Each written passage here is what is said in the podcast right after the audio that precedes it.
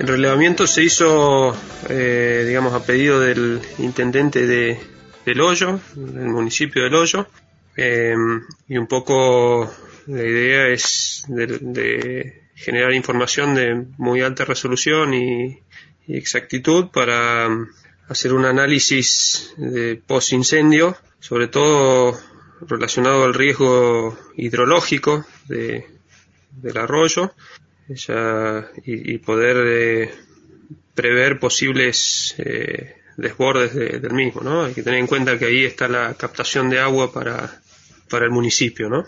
Eh, y bueno, eso un poco lo, lo, analizan en el grupo de geólogos del, del equipo interinstitucional que se ha formado para el análisis post-incendio.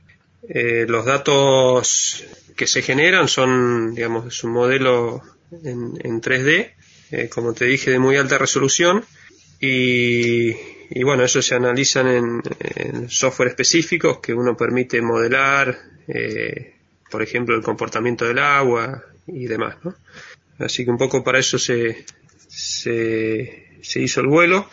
Para el vuelo se utilizó el, el, el band de ala fija de, que desarrolló el CFAP, que permite cubrir mucha superficie por, por vuelo, ¿no? Esa es la ventaja del, del equipo.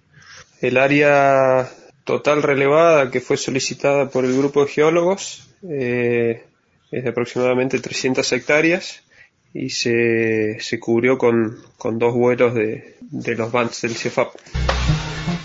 Patagonia Forestal. Patagonia Forestal.